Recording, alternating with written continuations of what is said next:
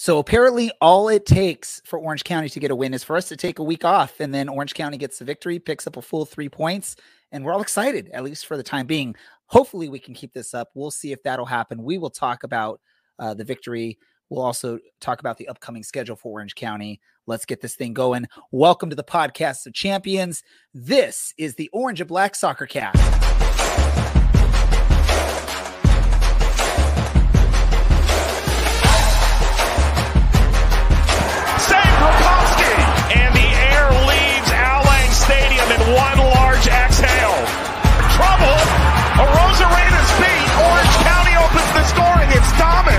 Kuninga scores! The old guard with a new trophy. This is the Orange and Black Soccer Cast, the first and only podcast dedicated to Orange County Soccer Club, its fans, and supporters. Follow us on Twitter at OCSC underscore soccercast or on Facebook at Orange and Black Soccer Cast. How's it going, Orange County? Welcome to another episode of the Orange and Black Soccer Cast, the first and only podcast dedicated to Orange County Soccer Club, its fans, and supporters. I'm your host, Ray Samora, and I am here to take you through this beautiful journey as we discuss all things Orange County Soccer Club. Let's run through the panel here really quick to introduce everyone. First, let's head down south I 5 or south down the 5 uh, to San Diego and uh, talk to Mr. Alan A. Underwood 48. How are we doing, Alan? Good. You're going to have to leave the five uh, to take the 805 to get to where I live. But uh, no, things are going all right. Um, I, w- I was almost late on purpose so Brad could get introduced first. And then I was like, oh, I should probably not do that because Andy's not here. Brad is still waiting for the day that he gets to be introduced first, correct? Although we, when we did the the Western Conference preview, I believe last season he was the host, so he was technically first on the show for that episode. Uh, let's do this. Let's head on up to Reno and let's bring Brad on here. Brad, um, how you doing, my man? I'm doing well, and I'm gonna use a background because I am no longer in the uh, scarf uh, dungeon. I don't know what to call it. My old room. Uh, I moved out of the house over the weekend. So, yay. So we should just we should change the title of this episode to like lack of scarves because both you and Alan are not showing scarves for this episode. Uh, maybe our last host or guest or whatever, I, I guess host, because now she's uh, seems to be a regular in here. Maybe she has a scarf she can share with us. Maybe not. Maybe she just wants to eat food, and that's uh, Taylor. Taylor, how we doing? I am good, thank you. I don't have any scars, but maybe I can get one up for next week, but not not right now. But next week we for sure we'll get some. Oh, well, I got some scarves in the background, so I guess we do have some scarves going on here, right? There's a bunch of scarves from Caroline Coalition. There goes Alan pulling out some random scarf that we can see part way through. Um, and apparently, Brad's the odd person out because he's the only one not wearing a hat tonight. Um, but let's do this. Let's get into talking about Orange County Soccer Club. Brad's gonna go grab a hat now. I made him feel bad. Um, let's talk about what's been going on. Uh, obviously, it's been tough for us talking about this team over the last month or so. Uh, ever since the big win against Tulsa, it's been pretty uh, bleak as far as what we've seen uh, as fans uh, of the team, followers of the team, uh, and you know, sort of media of the team. Uh, we weren't here last week, so we didn't get to discuss. So we're just going to briefly look back on that match that saw Orange County lose in Lou City to that team out there. Uh, anyone have any thoughts on that match? If you can even remember back there, if you haven't forgotten or pushed it out of your mind, uh, and I'm just gonna, I don't normally do this. whoever wants to speak first, go. What match? Uh, it's it's not. Uh, you can't give a yellow card when play has already stopped for denying of a goal scoring opportunity when the goal goes in.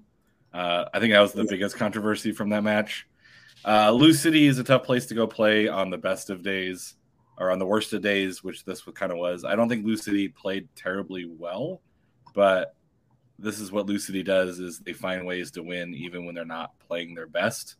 Uh, and Orange County definitely had some looks, which were, you know, it, it showed some positive signs of life. Uh, but you know, Lou City is going to lose City, and they're going to, especially at home, they're they're a tough team to play. I think uh, second best in the East as far as home records concerned uh, yeah, their points per game are are pretty darn good for uh, in the Eastern Conference.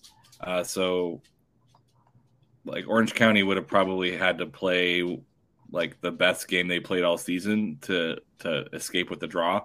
Uh, so this really isn't um, a huge loss in the grand scheme of things. It really doesn't have any tiebreaker implications. Uh, you would have liked to have done a little bit better, but um, like I said, you had some really nice moments, um, as we're seeing in some of the highlights, and then you just concede a couple penalties, and that was the huge difference. So, um, this is another one of those matches that we got to see uh, against the city where we're, we're, seeing a former player, and uh, it's a former player that stepped up pretty big, uh, and that's uh, Danny Fondez. Uh, Brad, what were your thoughts on that match against Lou City? Uh, and are we disappointed that uh, the result was what it was? Uh, it's more mistakes, more mistakes, more mistakes. Uh, Longmire had himself a very, very poor debut, and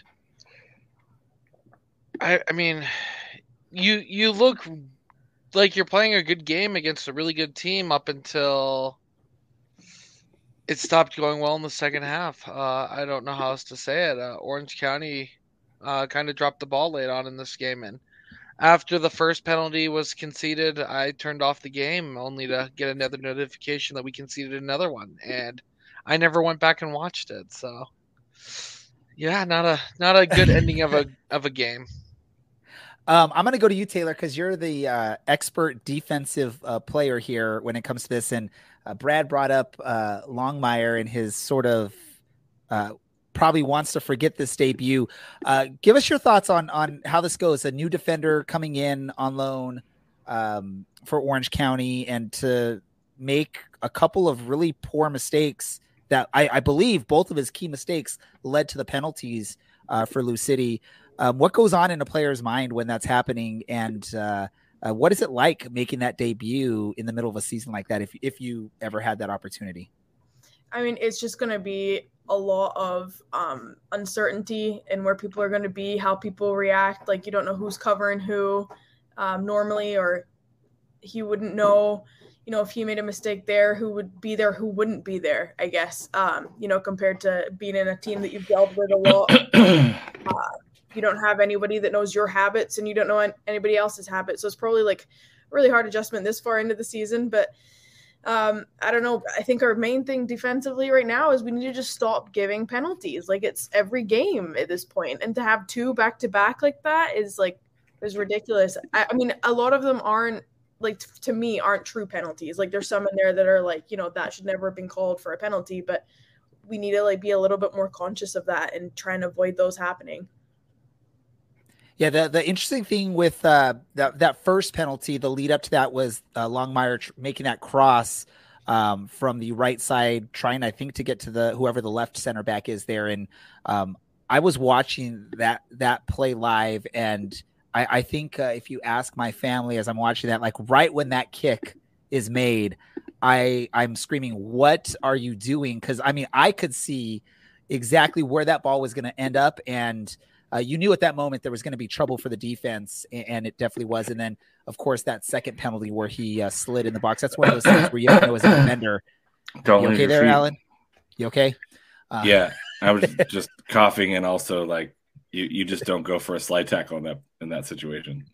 Yeah, when you're when you're in the box, you have to be very uh, knowledgeable of of your positioning and what you're doing because uh, although in the USL you don't see it as much uh, you do have players that'll even sort of simulate the contact uh, just to draw those fouls. So, um, in the end, Orange County goes to Lou City. Probably is one of those matches that we're penciling in at the beginning of the season, saying uh, if you can get a result, that is just gravy on the season. But more than likely, it's going to be no result against a Lou City, um, one of the better teams in the East, and also traveling uh, makes it difficult. So uh, the troubles continued. Uh, we skipped an episode and it changed the the whole the whole atmosphere. Although it was against uh, Loudoun United, uh, probably not the best team uh, to be excited about. But I think at this point, any win is a win. Uh, is exciting for Orange County. So let's talk about that match. Um, the shock and the surprise heading into kickoff there uh, was the change between the posts. Uh, Patrick Rakovsky uh, sits this match, and we have uh, was it Colin uh, Shutler Shutter? I forget how to say his name. I, I he hasn't played, so I, I can't quite remember. And uh, unfortunately, I'm busy uh, and I don't have his information up here. But um, what's uh what's going on? Uh, Taylor, were you at that match by any chance? Uh, we weren't there, but we did watch was- it. Okay, so Yeah. I was going to ask. Uh, I, I I know you said you had missed a match, and I for whatever reason I thought the other match. I don't know why. Um, so I want to know what's going on in the fans' mind when you see that change in the starting lineup. So I'm going to go to you first, Taylor. Uh, when when you find out that it wasn't Patrick Rakovsky start, starting, it's the basically backup keeper starting. Um, is that a little nerve wracking for the fans? And uh, are we already sort of looking at penciling in as though this may not be the result we wanted? So I hadn't looked at the lineup uh, prior to the game, and we we turned it on like as it was kickoff. So I found out that Shutler was in goal by letting in the goal in the- in the first what first minute, second minute, and then we were like, oh, oh this is how that's gonna go. Um, and then like, he completely turned that around and and had for me he had a great game. Um, but yeah, it was definitely kind of a big shock. I mean, teams don't tend to switch up really, no matter how bad you know you're doing in a season teams don't t- typically switch up who their starting goalie is like outside of an injury so it was kind of interesting to see and i mean we've been saying the last couple of weeks is it time for a change um and i think quite a few of us including myself kind of were like "Ah, i don't think Rakovsky's the issue that needs change and he may still not be um but like i think it was a, a good switch up this weekend for sure having Shutler in there And, and it could very well be just you're you're getting Rakovsky uh, a sort of night off or day off. I mean, it was a five o'clock kickoff uh, because there is a mid-week match coming up against San Diego, so that could very well what's what's going on. I don't know, or I haven't heard of any concerns with injuries or anything like that. Unless if anyone has heard that, let me know. Um, how um, I'm to go to you, Alan. How uh, nervous, frustrated, concerned are we when uh, Loudoun scores in the first minute or two of this match uh, in, in what looks like another defensive mistake, basically. Uh, are we worried about that? And are we looking at it already like, okay, how many goals are we going to give up and what are, what's the amount we're going to lose by at that point? Or are you, do you have faith in this team even at that point? Um, there, there's a little bit of like, uh oh, here we go again. I mean, Loudoun played really well uh, early on against Phoenix uh, when they beat them in Loudoun. Uh, these two teams are unpredictable at times, right? Like they Loudoun had a pretty decent run at the beginning of the season, uh, but they're clearly uh, not quite the same standard as you know a, a typical USL team. But anytime you give up a goal that early, you have to to worry. Uh, you know, it wasn't like a huge worry. It's just like you, you have to turn this around quickly. And luckily, I mean, good for Orange County that they were able to bounce back. Uh, but then if you look at the highlight right now, it's like you give up uh, uh, another penalty, pretty probably questionable penalty here. But again, like you get behind the player. This is what we talked about. Um, I talked about some of the San Diego folks with is anytime you're coming in from behind and you make contact, the the ref's probably going to blow a pen. Like it's it's just there's never going to be a clean tackle coming from behind, even if you're if you if you get the ball, they're going to be like, oh, we went to the player, it's a penalty. Um, I think it's a little unfortunate. I mean, fortunate it was a save, but this this game could have very easily been, you know, two one Loudoun, and then you're talking about trying to come back again. Uh, but you know, Orange County really battled um, and never gave up on the game, which is great. It's it's a good sign to them. But it, right when I saw that go in, I'm like, you've got to be kidding me already. Um, but they responded pretty well. Uh, let me go to you, Brad. Uh, in that moment there where uh, we saw earlier with the penalty awarded to Loudoun, um, is, is there any argument that could be made from a Loudoun fan that uh, that could be considered a denial of goal scoring opportunity and a potential straight red? Um, and, and did Orange County get lucky there? I know we got a red later uh, for Peterson, but did Orange County luck out there and not get a not getting a red there, uh, at that point? Um, if I'm Loudoun, I'm more upset that my player went down instead of getting a shot on an open goal. Um, that was probably the best chance that someone was ever going to get for a goal. Um, as for denial of a goal scoring opportunity, it looks like he wasn't even trying to shoot. He looks like he's trying to draw contact. Um, some referees might say that that's red card worthy. Um, for me, it's probably still just a yellow because he's not moving the ball towards goal. Although it still could be, you know, it's it's definitely a judgment call. So sure, Loudoun fans, if there are any, could feel a little a little scathed on that, but he should have scored. You know, he had every opportunity to. He had the goalie beat. Um, all he had to do was just kick the ball, and he played for a penalty. So greedy and didn't pay off. Uh, let me go to you, Taylor, because uh, we've sort of debated here on denial of goal scoring opportunities in the past. Um, I don't know if you consider yourself knowledgeable in in how that rule works or what's a card and what's not. Um, based on what we saw in that play, uh, obviously, if uh, Colin Shutler, he, you see him reach out for the leg and he misses. If he grabs that leg, that's probably a straight red card for the keeper, which would really suck. So he got lucky in that situation. But um, in what you saw there with Orozco sort of bumping from behind, in your mind, would that be a, a denial of goal scoring opportunity, or is the call sort of correct there and just give a yellow? I think the call was correct. I mean, I don't think it was like a like a bad tackle. It was there was no like uh was said already like he wasn't shooting like had his leg gone out to, to even tap it in then maybe you could have argued a little bit more but it, it just wasn't there. I mean the only person that denied that goal was himself by not like shooting. Like he he wasn't even trying. I think we've Perfect. seen i think we've seen a few of these be red cards because uh, if you push or pull it's a straight red but because Michael Orozco is attempting to play the ball, or at least have the opportunity to, to play the ball, uh, I think this is clearly a yellow card. Orozco is not grabbing, pushing, or pulling, which tends to be the red card, which we've seen against Phoenix. Uh, we saw it early in the season against Lou City um, in San Diego. Um, I think if Orozco grabs him, that's a red. I think if Orozco pushes him, that's a red. But I think Orozco is smart enough to know that those things are red cards and that uh, if his feet get tangled, he's only going to get a yellow, uh, even if it is considered a, a DOGSO, um, because he is attempting or has the opportunity to play the ball.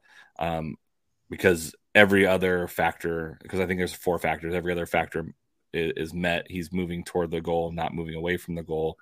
Um, he is in a position to score.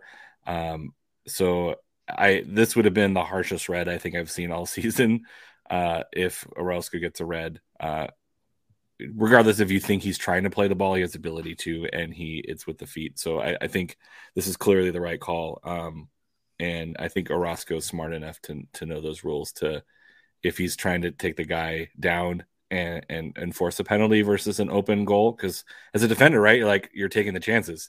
An open goal versus a penalty kick with a young kid on Loudoun, like I might take that chance of saying, "All right, put it on the spot and beat us versus if I let him go, it's an open goal and that's for sure a goal. Perfect. Yeah, and, and let's oh go Brad. Oh, it was a great restraint from the referee not pulling a red card there because I probably would have just, you know, being as unknowledgeable as a ref as I am. Um however, I know it's like I'm wearing a ref jersey. Um however, with that said, uh definitely some more questionable calls later on. Obviously, one of them or one of the uh, situations there is uh, Danny Peterson picking up two yellows uh, and getting the red, so he got sent off. Uh, maybe questionable on, on, one of those yellows, I believe, was sort of was it did it merit a yellow? I can't quite remember off the top of my head. Um, I mean, but it's USL. We're used to this, right? We're used to questionable calls. We're used to uh, poor decisions from the ref or the ref falling for tricks or or whatever it would be. So um, that's sort of a repeated theme. So there's really no need to get frustrated about that. Let's talk really quick before we move on about Milan Iloski uh, and his uh, amazing goal. He he scored two goals in this match, but that one that is up for goal of the week or was up for goal week. I don't know when the voting stops for that. Um, what a goal! What a goal! Right, uh, Taylor. Uh, obviously, it sucks that we missed that live in person because that w- would have been awesome. It was on the side where uh, County Coalition sits. I'm sure they enjoyed seeing that go in. Um, but so, what's uh, what were your thoughts on Milan Iloski? And it, it, has he already locked down like Player of the Year for the team? I mean, should we just give him the Orange and Black Soccer Cast Award for Player of the Year at this point, or fan favorite, or whatever else we can give him? I mean, I, in this house, he definitely is fan favorite. He's definitely um, you know, player of the year already for us here. Uh, we'll see how the rest of the season goes, but he has that pretty locked down. Um, that the, the goal was like an absolute banger. Um, I wasn't expecting it. I don't think um, the team were expecting it. The fans weren't. You saw how quickly everybody went from sitting to to standing up. Like it was just it was just perfect and like kind of all regards, and everybody was kind of taken aback by it. So I think it was a really good goal, good way to solidify that win too. Yeah, and, you know, I'd love to say it's like a lock for goal of the year, but we got to remember that Kobi Henry goal uh, from earlier in the season is probably up there with this as far as just difficulty, um, out of nowhere type goal. Uh, so I could expect that to potentially be a, a, a candidate for that. Um, Alan, um, what do you think, Milan Iloski? Um, can it get any better at this point with what he's doing for this club, the way the club's playing, and he's he's playing at a level up here, and the rest of the club seems to be trying to keep up with him, right? Yeah, I mean, I think the be- at the beginning of the other question is, could you replace Ronaldo Damus? And I think Milan Iloski is doing his absolute best to fill that role as much as possible. Uh, several people asked, like, who are we? Who should San Diego be looking out for tomorrow night? And you know, the first player out of everyone's mouth is Milan Iloski. Uh, he has the ability to turn a game. Uh, he has the ability to score some pretty amazing goals, uh, like we saw, but also uh, he's a technical enough player to really you know take on two or three defenders and really create his own shot. So it, it's it, it's not a shock that he has nine goals on the season the way he's been playing recently. And I mean, he's a guy that if if Orange County can figure out their midfield issues uh, and solidify the defense, like Milan Iloski is the guy who's getting you game winning goals every week. Um, or at least is involved in some of those game winning goals every week. Yeah, he's not going to score every game, uh, but you know his his play, his ability to create space, his ability to shoot. Um, I mean, nine goals in 15 starts, 16 games. That's that's pretty darn good. Um, he's had maybe like one stinker out of the past, you know, six or seven games. Um, so he he is a standout player, and for one for sure that that teams are trying to key on. But he's good enough to even if you're keying on him to to get some goals um, when when you're looking out for him. Brad, your thoughts on Milan Milan Iloski and that amazing goal? Yeah, I mean the goal was um, definitely it it could and should win goal of the week. Although uh, with how voting can be a popularity contest, I'm sure Leo Fernandes out of Tampa might win it. Um, but no, the best the best or the person who has benefited the most from Milan's uh, resurgence this year or emergence this year is uh, Cubo. Cubo himself, I think, has eight goals on the season too, and a lot of them are coming from um, teams are putting men on Milan, and Cubo is your striker striker who's going to find the garbage goals, and he has a bunch of headers on the season, and uh, definitely made a lot of uh, plays off of it. But Milan is for sure one of those players that we're going to have this season. He's going to play out the rest of the season, um, and then teams are going to be looking to buy him, uh, without a doubt in my mind. He's definitely shown that he can thrive on this level. He shows that he can create. Uh, his goal was absolutely phenomenal, and he definitely has been given the liberty to take whatever shots he wants. So let's just yeah. let's just say hopefully um hopefully uh, obviously he wanted to come here probably to play with his brother Brian and he hasn't really got that opportunity this season. So maybe he'll decide let's do another year in Orange County so I can play with Brian and and we'll get to see that and we get another year out of him. Um, or he gets sold right before the season starts to some team in uh, one of the lower first divisions in Europe. Um, a la Ronaldo Damus. I don't know if he'd actually go that route, but um, let's just do this really quick. Uh, with the matches that have been completed, let's look at our uh, playing for Pride um, contest here. And it looks like Alan, you have uh, taken the lead in the contest here. Thank you, Milan uh, That's all. Like that's pretty much all Milan to be to be frank. I think.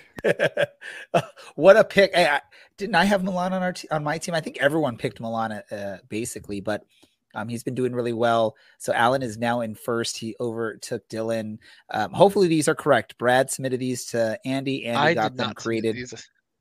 Oh, you didn't. these were from Andy, Andy. Andy just pulled them up. So they're probably right. I thought you gave him the numbers. I thought you were giving. No, him the no, I but- gave him our uh, our score prediction numbers. prediction. Okay, so this is what it looks like going here. So I I probably won't catch up to you, Alan, with one uh, match remaining, but Dylan still has a chance. I don't know what the rosters look like, um, and uh, whoever had uh, Shutler on their team for what one dollar um, had Yeah. a, a nice uh, bonus of points this past weekend, so that was pretty cool. Um, let's look ahead now. We got two matches coming up. We have one actually tomorrow as we're speaking here. So on Wednesday, I believe, against San Diego, Allen's home team. Um, this should be interesting. It's uh at Torero Stadium, I believe, and um it's a little scary, but this is hey, at least Orange County is on a roll. They got a win. I consider that a roll at this point with the way the season's going.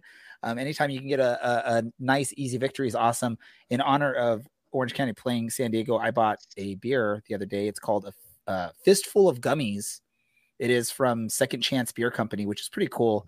Um, I, di- I didn't even realize this when I bought it, but I read the can. Second Chance Beer proudly supports local dog rescues, which is pretty cool. So, not only am I getting a, a cool, interesting flavored sour, I'm uh, helping support doggies. So that's always Yeah. fun. Yep. I think they have a beer that's like specific, like they give more money from that beer to um, those issues. Uh, they're also a supporter of one of the uh, local supporting group supporter groups. Uh, you can go and if you're a member of the locals, you can go and get like a dollar off a beer. So um, they're So they're, If they're I want some of their beer, Alan, I, I just reach out to you. You go Yeah. grab it for me, and I get a discount. I don't think it's on cans, but if you want to meet up and on, on a weekend Okay. where no one's playing, and we'll we'll meet up at Second Chance Brewing, and anyone can come. The next down. time I'm down in San Diego, I'll reach out to you. We'll have to go down and, and you can save me a dollar off beer. you but, mean you're uh, not coming down go- tomorrow? Uh, I I wish I could. I heard they're bringing a bus. here. Here's the thing. If you didn't know, I work at UC Irvine, and I I'm a financial analyst, and we run off a fiscal calendar. So right now is like the worst part of the year for uh, people in my mind. It's trying to get everything approved so that if uh, someone like Taylor decides, hey, can I get the records from all your finances for fiscal year 22? I have to make sure it looks good. So when Taylor goes to read it, it doesn't look like anything is shady um, on Yeah. there. But please don't do that, Taylor. Of course not.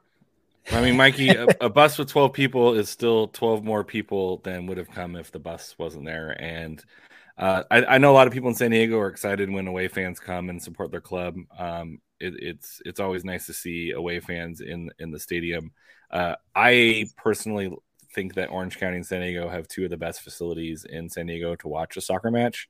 Championship Soccer Stadium is phenomenal.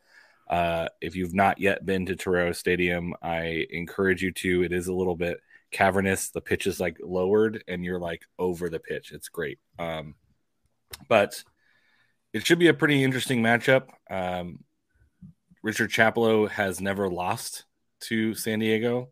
Uh, so he puts that streak on the line. He is 2 and 0. Uh, I believe he took over right before the San Diego match and they won. And then there was that 1 0, basically uh, solidifying Orange County's home uh, playoff and sending San Diego on the road last year uh, with a pretty hard fought and pretty engaging 1 0 uh, victory for Orange County last year. So uh, I think San Diego folks are looking forward to this. I hope Orange County fans are as well.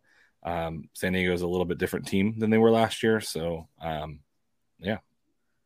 But hopefully, uh, they continue to lose to Orange County with Richard Chaplow um, managing or coaching on the sidelines. Um, let's do, a- a- and maybe one day we'll figure out a way to get a, uh party bus down to San Diego for a match. So we'll actually get like a party bus with you know full on you know with poles and strobe lights and um, maybe even a karaoke machine or something going on in that, and just have a fun old ride down to San Diego. That'd be pretty cool. Uh, maybe that'll convince Brad to move on down here. Um, let me ask you, Alan. Um, what should Orange County be scared of when it comes to San Diego? What's what's what's working for San Diego this year? Uh, San Diego is a uh, their press has been really good recently. Uh, really high press, putting uh, pressure on back lines, getting really high turnovers, and once they turn over, they attack really vertically and really quickly. Uh, usually through Alejandro Guido, he's kind of uh, resurged this year.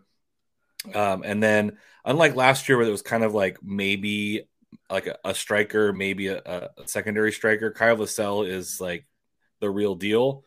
uh, in the number nine, but then you also have multiple guys on the on the wings who you have to target as well. Nick Moon is having a phenomenal season as well. Um, I, I think yeah, whenever the announcers say Landon Donovan, same thing. Like I, I wish they'd focus more on the play on the pitch because San Diego's playing pretty well. Uh, San Diego does have a tendency to push real high and, and fight the and counter press, uh, which sometimes leaves a little bit of openness uh, for guys like Milan Iloski to have some love uh, if they can find some space uh, with pace. Um, so that, I think Orange County can get something out of this if uh, their counter attack is good. but San Diego really likes to press high. They turn over, they attack, and um, the way they've been playing right now, it's kind of pick your poison. Tumi Moshobane, who was the lead scorer last year, uh, has only scored three, but uh, is I think in second place for assists this season, so he's dropped back. Uh, like I said, Alejandro Guido's having a resurgence, uh, kind of as a number ten ish. Uh, but if you mark Kyle Vassell, that leaves kind of your wingers open. If you play out wide like Indy Eleven tried to do against him last weekend and opens the middle, and um, if San Diego is ruthless in front of goal, there uh, there are very few teams that can stop them. But they do have uh, a tendency to be a little bit weak on the back line. Um, let's go. Let's go to Taylor. Um, all right. Let me first ask you: Are you making the trip down to San Diego or Saint Diego tomorrow? No, we are not. But we will be watching from home for sure. Awesome. Uh, especially um, all the excitement of coming off of the win. so then are you going to partake in some sort of fun game like El Patron de Grayson does, where anytime we hear the word Landon Donovan, we take a drink of something? I have work Thursday morning, so uh, you know, maybe not. Maybe uh, it'll just be a you know high five to each other every time. I don't know. So, but you know, we definitely get do shots or a drink. so, what do you what do you want to see out of Orange County heading down to San Diego uh, to keep up the momentum from the win this past weekend? I think um, just need to do what they were doing a tiny bit better uh, from from last weekend. You know, like just kind of build from that. I mean, I think that's probably good footage to be watching and and to like be like you instead of being like don't do this at all, you need to be doing this. It's kind of like do this but a little tighter, do this but a little quicker. So I think if we just kind of see them try and uh, mirror last uh, weekend's game, then I think they'll be on a, on a better path this time.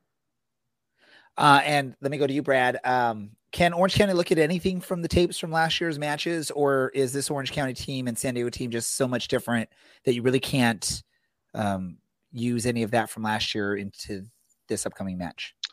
I mean, Alan's more of the expert here, but correct me if I'm wrong. San Diego returns most of their roster from last year, right? So, I mean, you can probably learn something from tapes last year, but I don't know if we have the the manpower to kind of replicate what was successful. Um, maybe we do. Uh, I don't know how successful we'll be, but yeah. Also, you don't Taylor, sound if, confident, Brad. You don't I'm sound not. confident. My back's killing me, but uh, Taylor, uh, if you're gonna play a high five game instead of uh, a drinking game, you're still not gonna go to work tomorrow because at the rate they talk about Landon Donovan, your hand's gonna be sore and falling off. this is true. But maybe Taylor doesn't need her hand for whatever job she does on Thursday. Um, but uh, what's uh, what what are we thoughts? Uh, I, I I believe I know Alan's going to pick San Diego uh, as the winner on this. Even before we go to predictions, um, Taylor, how confident are you that Orange County can uh, get a full result of three points against San Diego, not just a one point result, but a full three points? I'm going to be like an optimistic 65% that we will get three points. That's that's a that's a pretty high percentage mm-hmm. on the road. Uh, a team that's ahead of you that you're looking up on on the table. Um, Brad, I feel like one third of the time we're gonna lose, one third of the time we're gonna win, and one third of the time we're gonna draw.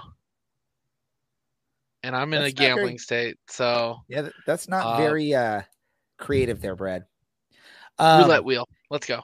Can, can I say this, Brad?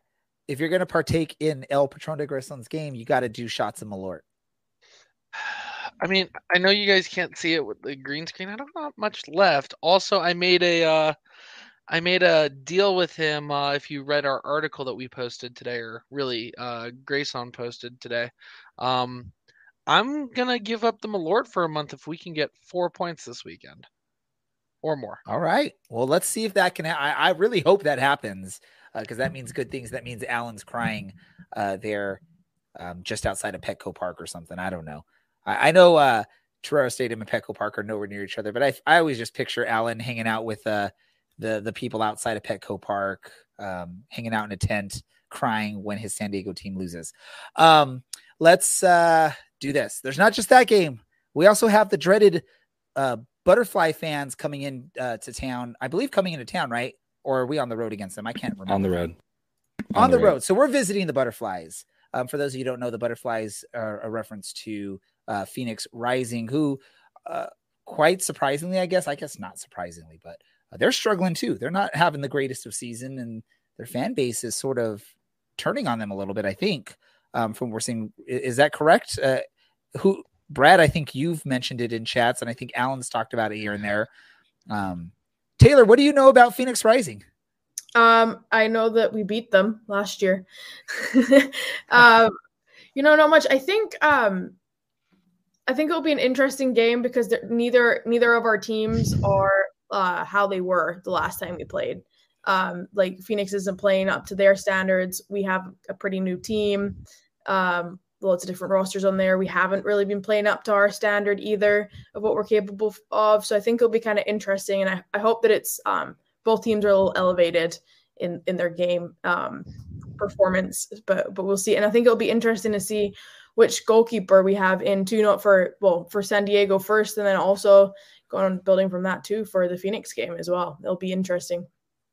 Yeah, that'll be very interesting because I don't know, maybe you know, coming off a uh, what man of uh, player of the week uh, nod there from uh, Shutler. Do you bench him now against either San Diego or Phoenix, or do you go with the rotation plan? That's that'll be interesting to see.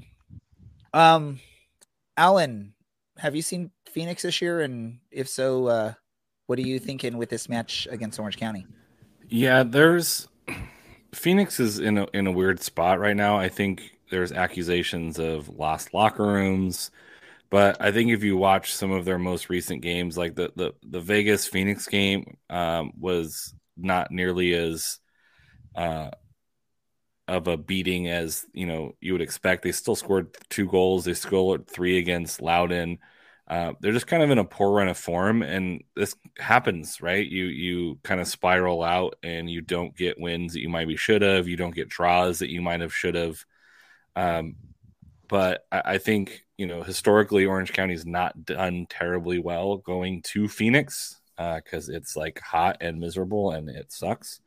Um, but this is the the one opportunity to really um, solidify that Phoenix Rising is uh, in a tailspin if you can get something out of them in Phoenix, uh, which historically has been a terribly tough place to get wins. But as of late, um, they lost to Locomotive, they lost to Birmingham, uh, they lost to Tampa Bay. Uh, so they haven't won at home in, in a while. Um, so the fans are are calling for you know Rick Schantz to be fired. Uh, there is uh, some controversy over a lack of a statement over a Supreme Court decision that came down. Uh, so the fans are definitely demanding a lot of this team, and there's a lot of pressure there. And but on the flip side, you also still have Aodhan Quinn, who is almost single-handedly trying to save their season at this point. Uh, kind of, he, he's he's scored what uh, four goals in the last three goals in the last two games. You got to uh, get he, the name he, right, Alan. You got to get the name yeah, right. Adorn. I, Adorn, and then I can't pick against him because then he'll come on the show and and sneak a question. Call you out. yeah. Uh, but I mean, they still have the players. They still have the talent. They're still Phoenix Rising. Um, but this is the chance for Orange County to really kind of put a nail in the coffin as far as uh, as Phoenix Rising is concerned. So I think if they do end up uh, losing to Orange County, uh, things may start to move because it's one of those like you're in a bad run of form, you're not too far off the pace, but to lose to someone like Orange County, who you are have a rivalry with, who you go back, uh, that I think it means a little bit more to lose to an Orange County team uh, than it does to lose to a, a, a, Vegas team who, if for some reason Vegas is is playing really well as of late. Yeah, um, be interesting to see what happens if everything goes great for Orange County this weekend. By the end of the match against Phoenix, Orange County can leapfrog Phoenix in the standings and no longer be second from the bottom. They'll actually be third from the bottom at that bottom at that point. Uh, but that would take, um, you know, results, good results against both Phoenix and San Diego. I don't know what the point differential is between the two teams, um, but I, I believe. Um, well, I believe Orange County has the better goal differential. So if you get a, a draw against San Diego and a win against Phoenix, we would uh, jump ahead of Phoenix in the standings, which would be pretty cool. Although Phoenix would have a game in hand, so that's always different there. Um, Brad, what uh, what does Orange County need to do? And I don't want to hear the typical answer that comes out your way of uh, score goals and don't give up goals. Um, but what does Orange County have to do to get a full three points against Phoenix in the desert? Stop Aodhan Quinn. Um, I mean, I figure that's just as easy an answer. Um, no, Orange County is never gonna is never gonna have a clean sheet is what we've kind of determined. Our one clean sheet came against Atlanta too, which is not very good in of itself. Um, but if you can if you can uh, make sure Aodhan Quinn doesn't score, and you can put more balls into the back of the net than the other team can. Uh, no, just better defense needs to stick up uh, and play a full 90 minutes. It's going to be a very hot game down there. I think it's 96 at kickoff. And uh, if the team is conditioned well enough, hopefully uh, they can play a good full game. And I know uh, Orange County fans tend to not like Solomon Asante over the past few seasons because he's been really that gnat that uh, just bugs you all the time. But it seems like Phoenix is missing Solomon Asante this season. I think maybe he was that glue for Phoenix that like kept things going and and kept the team uh, going in the right direction instead of the locker room falling apart. Um, does that sound like something you would think of there, Alan? Um, that it's really Solomon Asante gone, Phoenix struggles. I mean, there there's definitely some something weird going on there. There's some the, the chemistry is off, right? This is like to make a basketball analogy for you, Ray, this is like the Lakers when they signed Malone and uh, Payton, right? Payton. You had yeah. you had these like superstars, but they just couldn't gel together to make a team. And Phoenix has they, been they did make it to the finals though. They just couldn't yeah. win in the right. finals. What, what I mean is like it had that that vibe of it was a collection of players, not a team. And so can we go? Can we go more relevant, more current, and say LeBron James, sure. Anthony Davis, Russell sure. Westbrook? Sure. Okay. Um, Same thing. But it, it, it's and and Phoenix has been able to get away with it because they've been able to play really well together as an attacking unit. They've always been a little bit leaky at the back, right? Um, but now that the front line is, is is sputtering, the back line now is is an issue.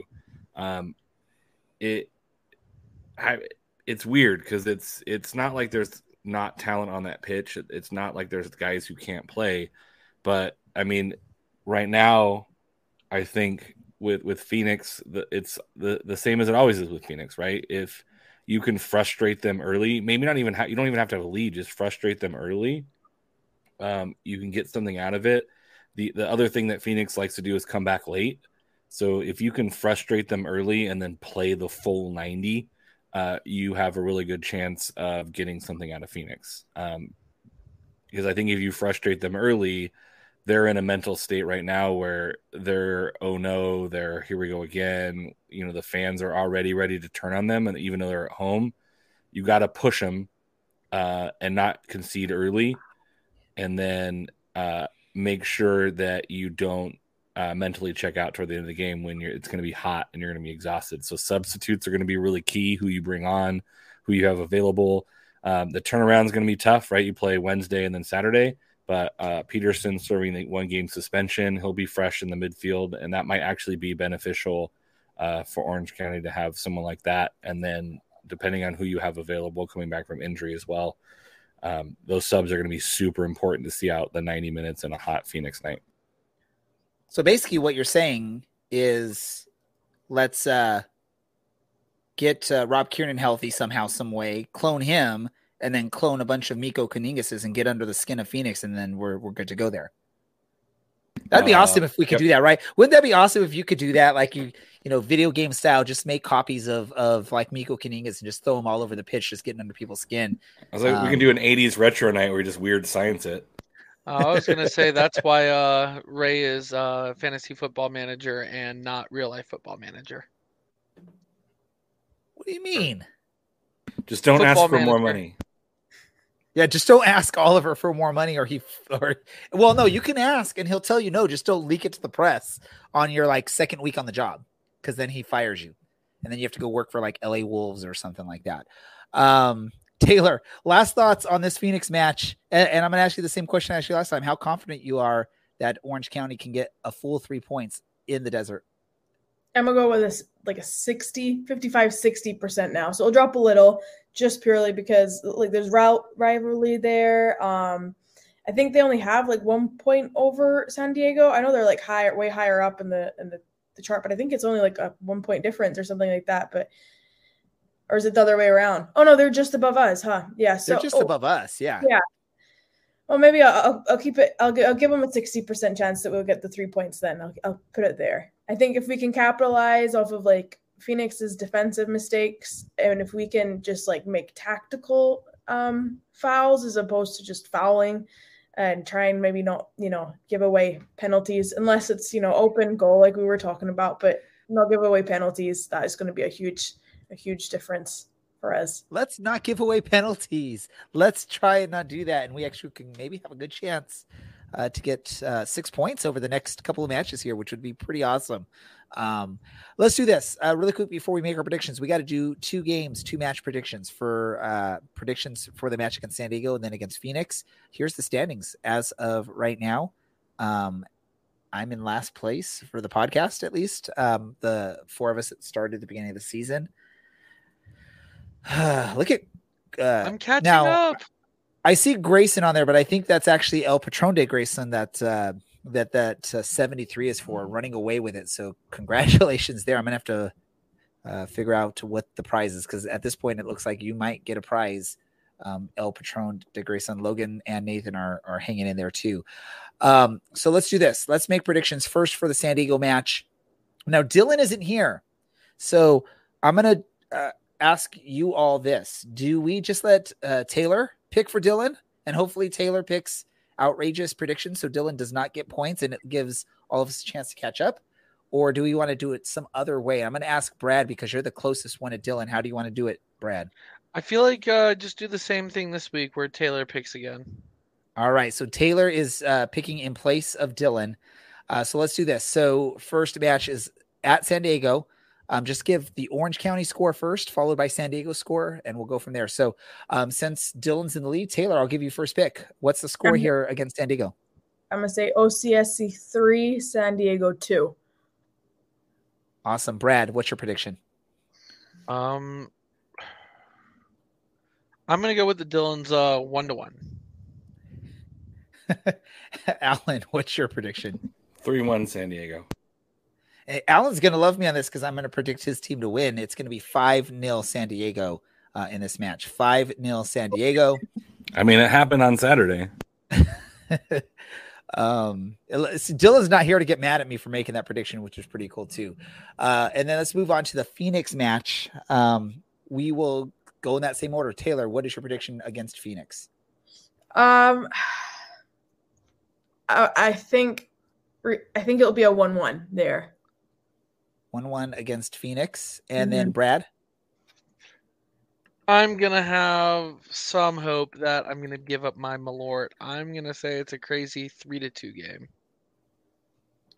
Three to two for Orange County. Nice. Uh, Alan. Uh, I'm gonna go two two. Just I was gonna go one one, and then Taylor went one one, so I'm gonna go two two. Two two. I'm gonna go five nil butterflies. Um, and I'm gonna ask this. I'm gonna I'm gonna call out all Orange County fans. Anyone that listens to the podcast, tweet it out.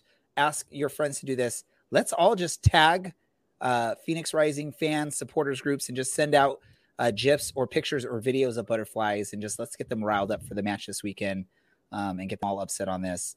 Because uh, yeah, I just I, I just feel like being that person that that uh, annoying podcast host that's just trying to get under the the skin of those fans.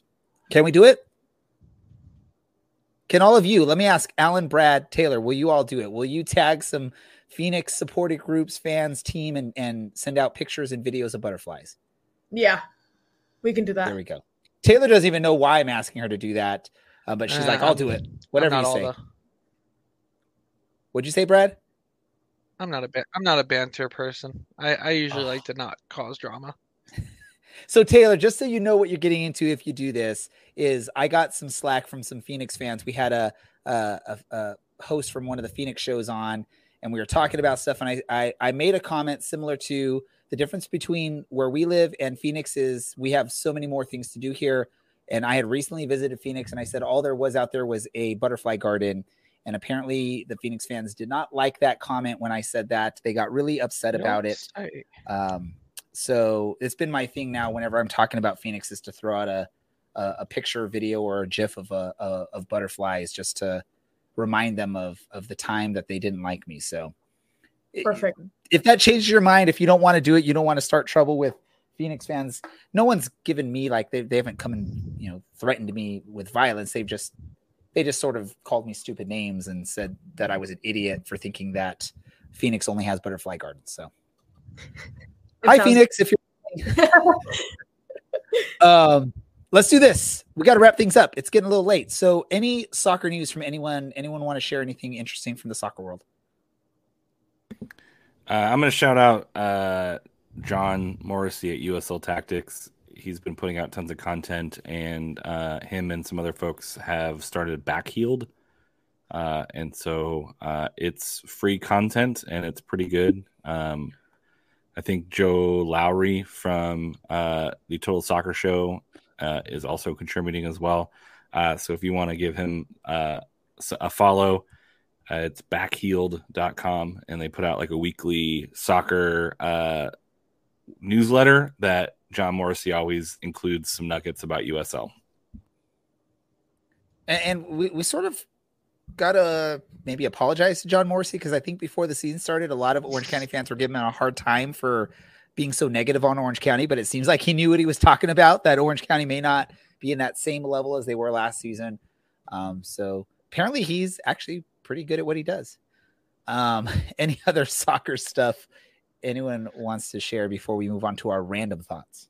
Um, NC Courage's Carson Pickett got her first ca- or is getting her first cap uh, with the U.S. national team uh, today. Ooh. I know yeah. you're a huge NC Courage fan supporter, um, Taylor. So awesome to hear. Yep. Brad, yeah, Brad, uh, I got, I got to ask you. Are, wait, really quick, Brad. Are are your uh, are your boys over the Everton? Are they going to send us like half the roster eh, over to Tottenham? Only if I'm you hearing. send I'm us half your roster. Yeah, that's what I'm hearing too. Uh, only if you guys send us half the roster back. We already sent you uh, Dele. We don't want Dele. Go ahead. What were you going to say, Brad? Um, I wanted to give a, a, uh, big shout out over to Larry for uh, the articles he's been posting. If you haven't read them, um, they are very in depth and uh, some good content that you get for free over on our Orange and Black Soccer Cast website. And uh, we look forward to getting you more stuff like that on our on our web pages soon. Yeah, definitely. And if anyone ever wants to, you know, try their hands at writing something, contributing something to our website, um, you can write. You can, if you want to send us photos that you take from the matches. Um, if you want to come on our podcast, just reach out to us and let us know, and we'll try and get you on here. Um, we try to, we want this to be a, a an inclusive fan thing here um, and we appreciate what uh, uh, Larry did to uh, contribute some written stuff to our website because I know that's been lacking over the last uh, two to three years. So uh, thank you, Larry. And again, anyone wants to do that, let us know. Um, let's get to our random thoughts then. And I'm going to go to you first, Taylor. Taylor, what's your random thought for the night? Yeah, not so random, I guess, with the times that we're in, but you know, this week, of course, or well, last week now, but um, SCOTUS's opinion that was handed down, the impact that's having for you know, everyone basically, uh, female or male, um, and anything in between. It's just a very bad time for privacy rights, healthcare rights, anything like that, and then also the not so subtle um, implications by not just the concurrent uh, opinion, but the majority opinion too. Basically, the other um, cases need to be reviewed, which is sad because one of which, you know, today's um, Stonewall, as we can see, um, you know, memory of that. And it's Pride Month, and now they're here same month, letting us know that that's a case that needs to be reviewed and would more than likely, with the current demographic of the court, would be overturned as well. And we also found out from that that 20, 25 states um, of the 50 uh, have trigger laws for same sex marriage. So, same sex marriage would automatically and instantly be banned in 25 states in the US if Obergefell was to be overturned.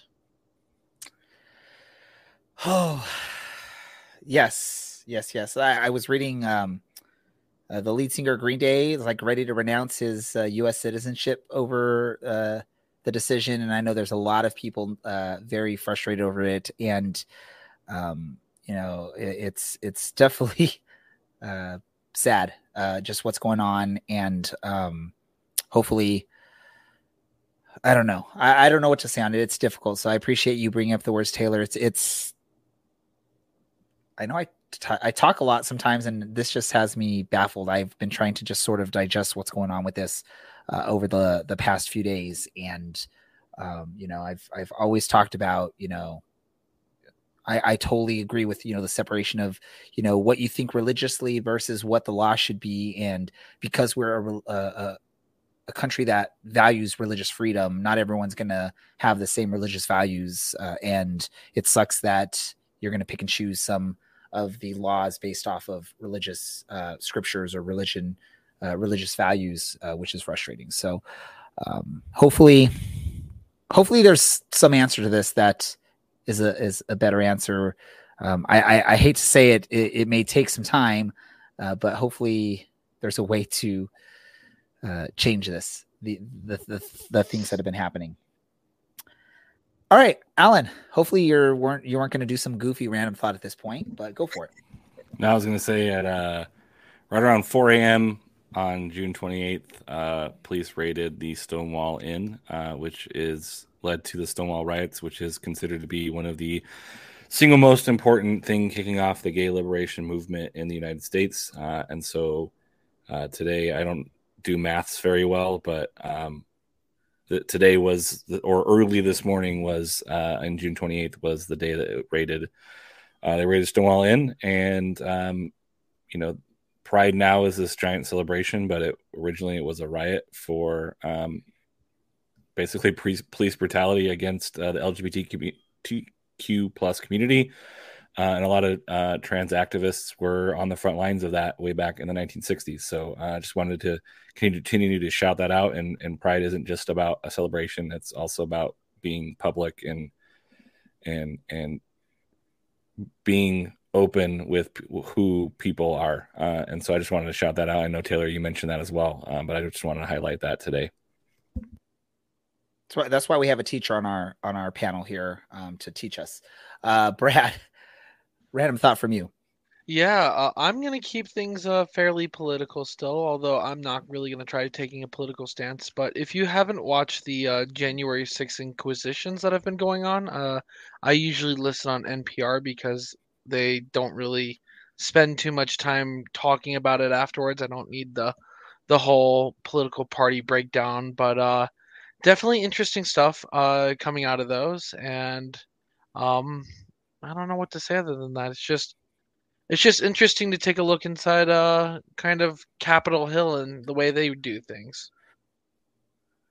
Um yeah, and you know, I'm going to go off pol- politics, but I will say just make sure, you know, if you have any issues going on or any concerns or any problems or any disagreements with any things that are happening, make sure you are letting your voice be heard and voting uh, in the November elections and anytime there's an election uh, to um, help make change if you're not agreeing with what policies are being uh, provided. The thing that sucks with the Supreme Court is, you know, it's it's not something you can vote for. It's something that's a, a lifetime appointment or until someone retires or passes away. So that sort of sucks. But um, my random thought is this past Thursday, I took uh, my son and uh, th- four of his friends, well, my two sons and four friends to Knott's Berry Farm to celebrate my oldest son's birthday.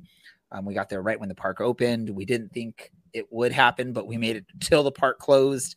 Um, didn't get home till probably like 11:30 at night. Oh, oh, and by the way, the next day I had volunteered for a potluck barbecue that I would make a, um, uh, a pork butt, a pulled pork um, and uh, that was like a 13 and a half hour cook time. So i woke up like at three in the morning to get things prepped for that so it'd be ready by like 5 5 30 so uh, let me just say i was exhausted by the end of friday evening but it came out very awesome. It was delicious. Um, and uh, it's, it's it was worth the time we put on because we used the extras uh, throughout the weekend uh, making a bunch of different dishes with that so it was pretty cool. Um, but yeah I had to do something a little bit more lighthearted just to end things up here. Uh, but um, let's do this. Let's wrap this all up. I want to thank everyone that listens to the podcast. Thank you for listening. Um, I also want to thank each and every one of you that are on the show tonight uh, Alan, Brad, Taylor, and those that aren't here that uh, we're missing for whatever reason. Andy with uh, some family stuff uh, that he's attending, and then Dylan MIA. I don't know where he is. Um, haven't heard from him, but uh, we like these guys, those guys too. Um, Thank you so much for listening to everything. If you want to read what Larry wrote, go to our website, ocsepodcast.com. Um, you can find it there. If you want to listen to some past episodes, you can listen to them there. Uh, I, I I will say this: we've there's been a slack on getting the podcast up on episodes up on our website, so that'll be corrected sometime in the few next few days here. So you'll um, be able to listen to actual podcast episodes and not just have to find us on video form. Uh, so for Alan, for Brad, for Taylor, uh, for Andy and Dylan and everyone else that participates or, or or takes part in this. This is the Orange and Black Soccer Cast. Thank you for listening, and we are. I think we're out. We're out. Oh,